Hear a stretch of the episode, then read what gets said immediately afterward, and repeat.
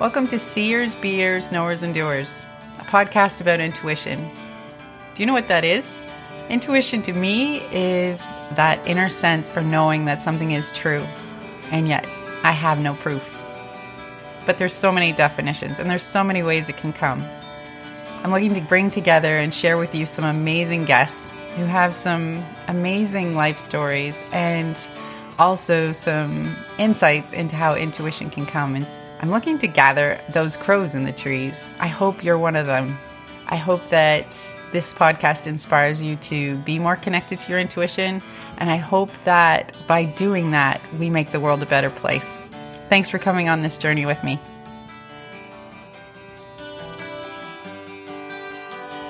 Before we get started today, I would love to share some tools with you to help with stress and feeling overwhelmed, especially for the energetically sensitive person.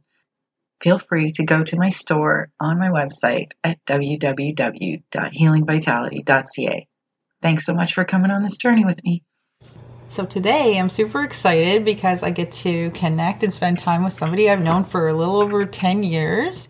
And she's gone through the process of figuring out coming on my podcast in a unique way. So I I think it was cool to that she said yes. So welcome Shelly Fally and thank you again for coming to my podcast today. My pleasure, Heather. So Shelly, my favorite question is tell us about yourself. So I'm originally from St. John, New Brunswick, and after 33 years of being in Ottawa, Ontario, Halifax, Nova Scotia, and most recently Moncton, I have moved back home. And I have literally moved back home because I'm in the house that I grew up in.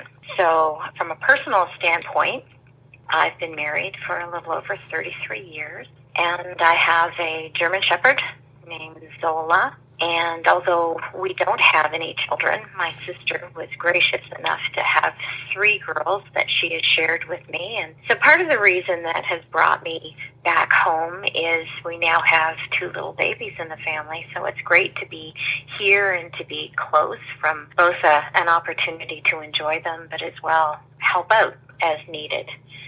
Uh, from a business perspective, my company is Skill Dimensions and I started Skill Dimensions in 1998. I came from the telecommunications world, and my background was primarily in sales and sales leadership from an education standpoint. So I started a training and consulting company that focuses mostly on sales or service organizations and the leadership of sales leaders as well as skills for frontline sales and service personnel. So that's me. That's you in a nutshell, but I know more than that. So you have also have this unique way of celebrating your birthdays. Do you want to describe to people what you do when you celebrate some birthdays? Well, the big birthdays, the ones that uh, end in five or zero, I like to put a little research into it and do something that is going to challenge me in that year, either physically or mentally. So when I turned 40, I did a bike trip through France. And uh, most recently, I've done three now three Habitat for Humanity global builds with a uh, a very good friend of mine from from Halifax who leads builds around the world. So my first build was in Macedonia in Europe, and then I did Africa at the next birthday that I had, and then my most recent birthday I did a build in Fiji, which was incredible. Hmm. And we even know a mutual friend Yes. Or two, maybe even, who have done these builds with you, which I always think is cool. I grew up with Suzanne Dittmar in yeah. Nova Scotia, and then come to find out she's done some builds with you, I think. So it's like. Well, she leads them. Okay. She leads them. And, I wasn't sure if she was the lead or not. One, yeah. Typically, she does one every year. And uh, when we we met and we're working together in Halifax, that just was part of something that I always wanted to do. And the first one that I went, she she talks about you you do a build and you get hepatitis that you just have to do another one because it is it is really incredible. So you get to travel to cool uh-huh. places that you don't necessarily put on a map or or make an intention to go to. Can we back up? We're just going to dive into a little bit of the human intuition part here because I think that you don't just randomly pick, oh, I'm going to do that for your your birthday without having some intuitiveness to it because there's so many other big things you could have done. So, what drew you to Habitat for, for Humanity? Well, there was the the physical part of it of being able to build a house. That to me was somewhat of a, a challenge. And that's what I that's what I want to do when I when I celebrate entering into a big year. And it's also the fact that it's it's a way for me to give back in a in a meaningful way. And even though it is a, a charitable endeavor, what you take from it and, and what it gives you, which I think is is pretty powerful in terms of we're we're very fortunate to live in the country, in the province that we live in, in terms of everything that is is is here for us. And when you travel on a habitat trip, you're certainly not staying in a, a five star hotel or, or anything like that. You're living very modestly and yet you're living in so much comfort compared to the neighborhood or the area that you're going into where you're building house for someone who who doesn't really have anything. Like for an example this past year when we went to Fiji when we pulled into where we were building the house there was a, a lean-to which looked like it was a, a place for animals to be sheltered from from whatever. And the shock of finding out that this wonderful woman that we're building a house for a grandmother who is raising two of her grandchildren and her son-in-law is living with her um, because her his wife is is working on another island in a in a resort. This was where they were living. Every day she was coming over. She was feeding us our mid morning break, our lunch, and the, just the amount of graciousness and kindness that she was she was showing us. And here we are, we're we're working away, putting up the, the foundation for her home, then the walls, and just that that whole experience of living with her every day as as we're we're both you know working together, her taking care of us, us taking care of her. It was really incredible. Mm, now, how many people would be on that trip with you? I believe that we there were twelve of us on the Fiji build, and, and mostly women. And from all over the world, or or all over Canada, all over Canada, all over Canada on that particular build. Okay, and, and ranging in ages from seventy years old to mid 20s. Cool. And so, how do the supplies get to Fiji to build a house? Like the, I would think that there's a big organizational side to this. In terms of, and that's yeah. what that's what Suzanne does.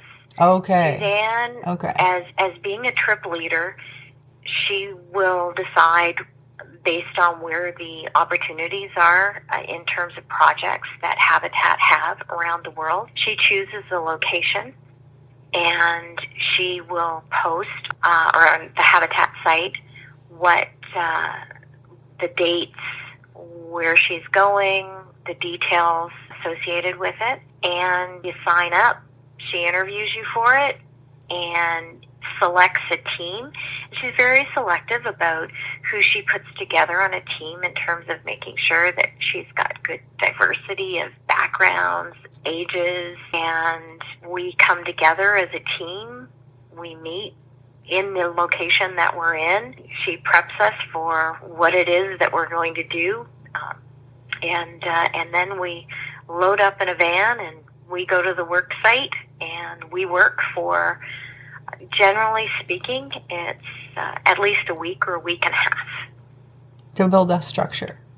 To build, uh, and and in this case, when we were in Africa, we built two houses for two families, and in Fiji, we built this one house and an outbuilding, which was a, a bathroom laundry area.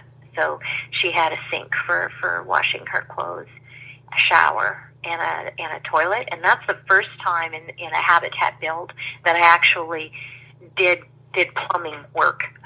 So where do you where do you guys all get training to do this? Like who's the contractor supervising you all?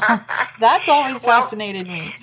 There's an on-site foreman who works with us and gives us our direction and shows us what it is that that we need to do. And sometimes there'll be there'll be individuals who come to the build and we had one of the guys on the Fiji build who who had some background and some some experience which we all we all drew upon in terms of, of being able to to help us and give us a little bit more direction on something that we hadn't necessarily done before. Uh, I had when we were in Africa, the foreman that was working on on that job showed me how to shine cement in terms of being able to put a cement floor down. So I became the, the person that did all the cement work for the bathroom that we were building. And it was interesting. The foreman of that job said, How did you learn to do this?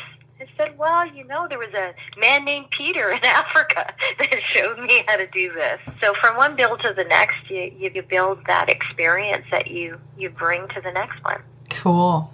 Very cool. And what drew you to Habitat again? Like, did somebody put it on your radar screen, or how did it show well, up? Suzanne did. The, the fact that she would be going every year, taking her vacation from work to to go and and give back and lead these trips and come back with the most incredible stories and and of course just seeing the pictures that that she had and primarily the pictures of the kids that were around the work site and the individuals that she would have been building the family she'd be building the, the homes for. And I and it just struck me that's something that I have to do on one of my birthdays. One of my big birthdays, that's what I want to do. And and part of the reason why I choose it to do that in a birthday year is, you know, I don't want to wake up in the morning of my birthday and go, "Oh my gosh, I'm 60 years old."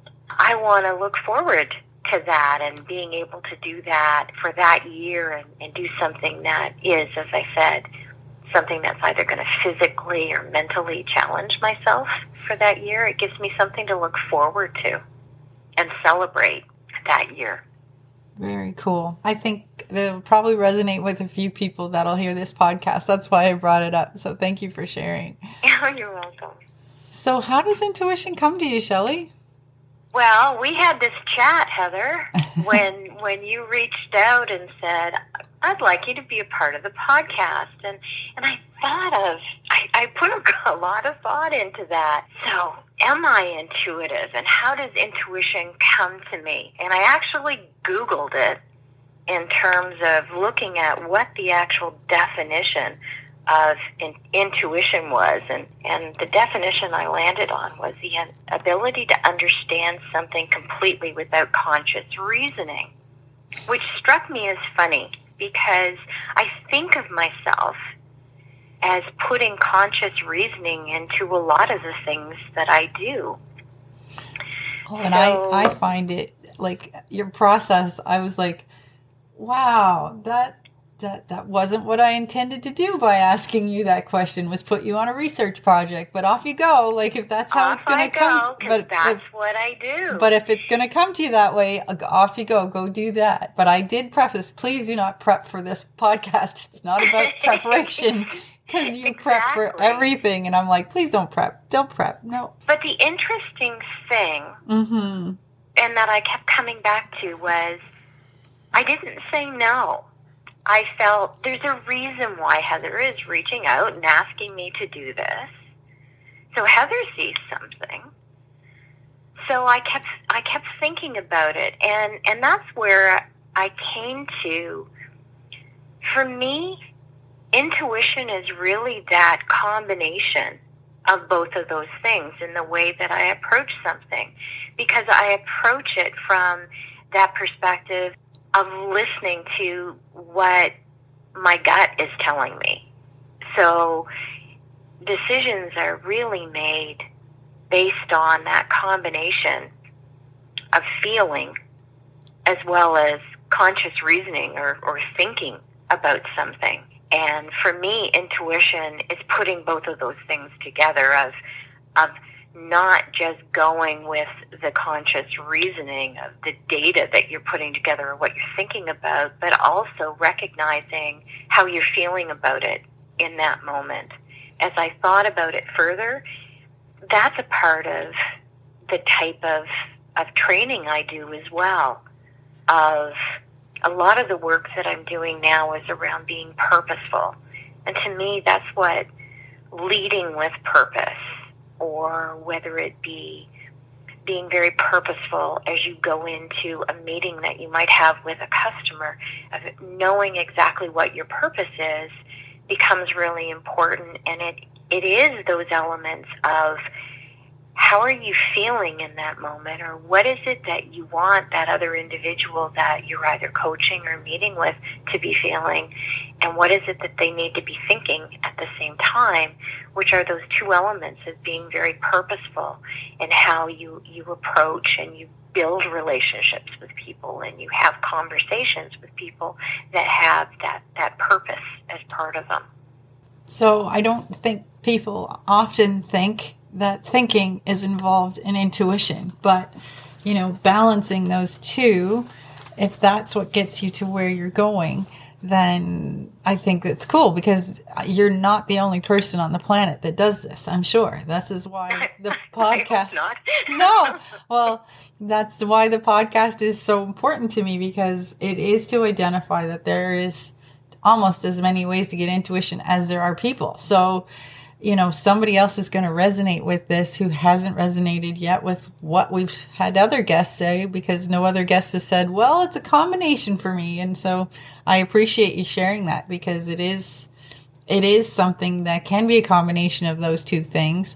And sometimes collecting data is where you will get your intuitive feeling that this is right or this is wrong because something has run up against your gut, so to speak, and either resonated or doesn't resonate. So great to hear you explain that because not everybody feels or does or sees or knows it's a combination. So that's very cool. And what you say is so true. And it really is listening to whether it be your head or your gut, whatever you want to, whatever, whatever part of your body you're, you're focusing on of how, how that feels. And you landed on it when you said, if it feels right.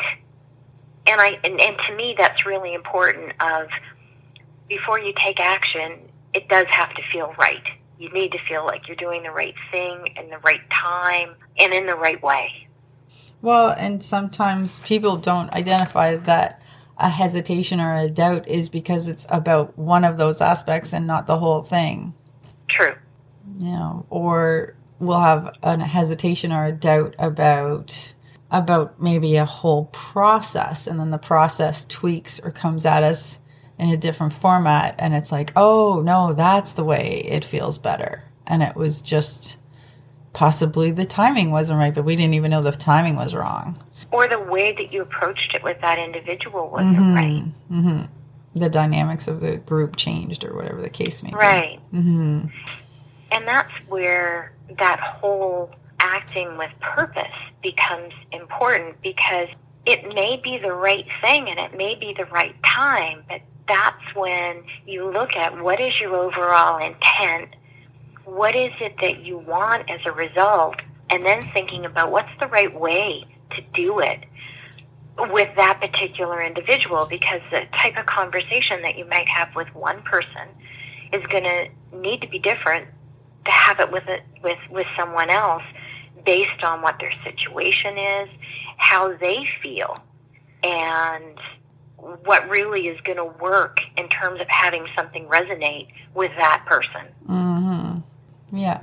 Well, and it's that comes right back to the type of work that you do. So it's kind of cool that you have intuitively found the type of work you do based on the the way that you guide your life. To me, does that make any sense? yeah, it does. Right. It does to me. Right. And people don't necessarily realize when uh, a job shift happens that it's an opportunity to dive into creating your own gig that totally resonates with you by following what feels right or what is intuitively laying out for you that you don't see yet.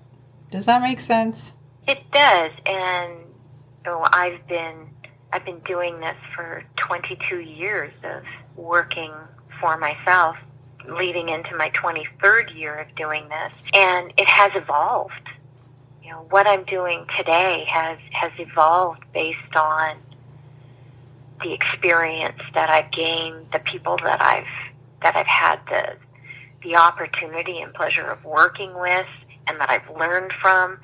You know, I've, I've got to this point, and and it it has been and will continue to be a, a journey of discovery as as well as you know building knowledge and, and understanding understanding more okay this is this is what's really going to resonate with people and, and work for someone. And that's how I've evolved, not just myself as an individual, but the types of, of programs that I can, I can bring forward working with my clients. Mm-hmm. Well, and you said one word in there, and I went like, "Oh, and doesn't that align?" You used the word building, and yes. I takes me right back to Habitat for Humanity, where you are aligning with a purpose that is building a life for or a house for an opportunity for another individual and yet your work is about building relationships to build a foundation for companies to operate better. So those two just run parallel in uh, my crow on a wire observation of what's going on in your world in the 23 years that you've been doing this? And it's not about, like, for example, with Habitat for Humanity, it's not just about the house, but what, what that house represents for the person that you're building it for. Mm-hmm. And, Absolutely. you know, when I remember when, when we built the house in, in Africa, the one we were working on for, you know, this grandmother, again, who's raising her children who have passed away. She's raising their children, and they're living they're living in a township. And when we passed the, the keys over, when Suzanne passed the keys to this woman and she spoke to us, she talked about the fact that this house, she knows if she has to go to the school to pick up one of her grandchildren and walk them home, or she knows if she has a doctor's appointment to go to, that she now has a door that locks and the kids and her mom are safe. Mm-hmm. That she can she can leave them and they'll be safe. And this was all about that the house itself was not about the rooms and the fact that it's you know, uh, more structurally sound than what she was living in. It was that it had windows and it had a door, and her family was safe. Mm-hmm. And so, what we provided was more than just a house. It was her peace of mind. It was her being able to to sleep at night. It was more than bricks and mortar. Mm-hmm. Well, and that just underlines and highlights the different ways that we can serve people without even knowing the impact of what we're doing when we serve people. So uh-huh. it's huge. And that harkens back to to things that are moments from a work perspective where you're working with someone, whether it be a training program or some other type of individual coaching or development, and you have a conversation, and you're not really you're in the moment, and you're you're imparting what it was that you prepared, but you never really know how how that lands with someone until maybe a couple years later someone reaches out and says, "You know what? I remembered this. I I took this away from from the program, and it's made an impact in my life." And you go, "Wow, that's why I do this," mm-hmm. and that's what that's what I really get from from what it is that I do and that's why I continue to do what I what I do and it doesn't feel like work to me because you're you're providing something and sometimes you think it's one thing but it turns out to be something totally different based on that individual where they are at that time and what they really need. Exactly. And that's where getting out of the way sometimes comes in right? Mm-hmm. yeah well, thank you so much, Shelly. This has been lovely. I'm really glad you agreed to say yes, even though you paused on the decision, because I think that people will take something from this as very valuable to realize that intuition can come different ways and we don't know the impact of what we do, say, be, know, sometimes ever, and, and sometimes it does circle back and can be more, more profound than what we intended. So thank you so much. Oh, thank you, Heather. I appreciate it. Until next time. Okay. Thank you so much for giving us your time today. We truly appreciate our guests for sharing their stories and insights about how intuition has impacted their lives. And I'm so grateful for Peter Trainer for his time in giving me this original music. It's now your turn. It's your turn to listen and act on your own intuition and help make the world a better place. Until next time, keep seeing, being, knowing, and doing. If you like this podcast, please share it. If you want to find others like it, go to www.healingvitality.ca or wherever you would find your podcasts. We would love to have you join us on this journey. Come be a crow sitting in the tree.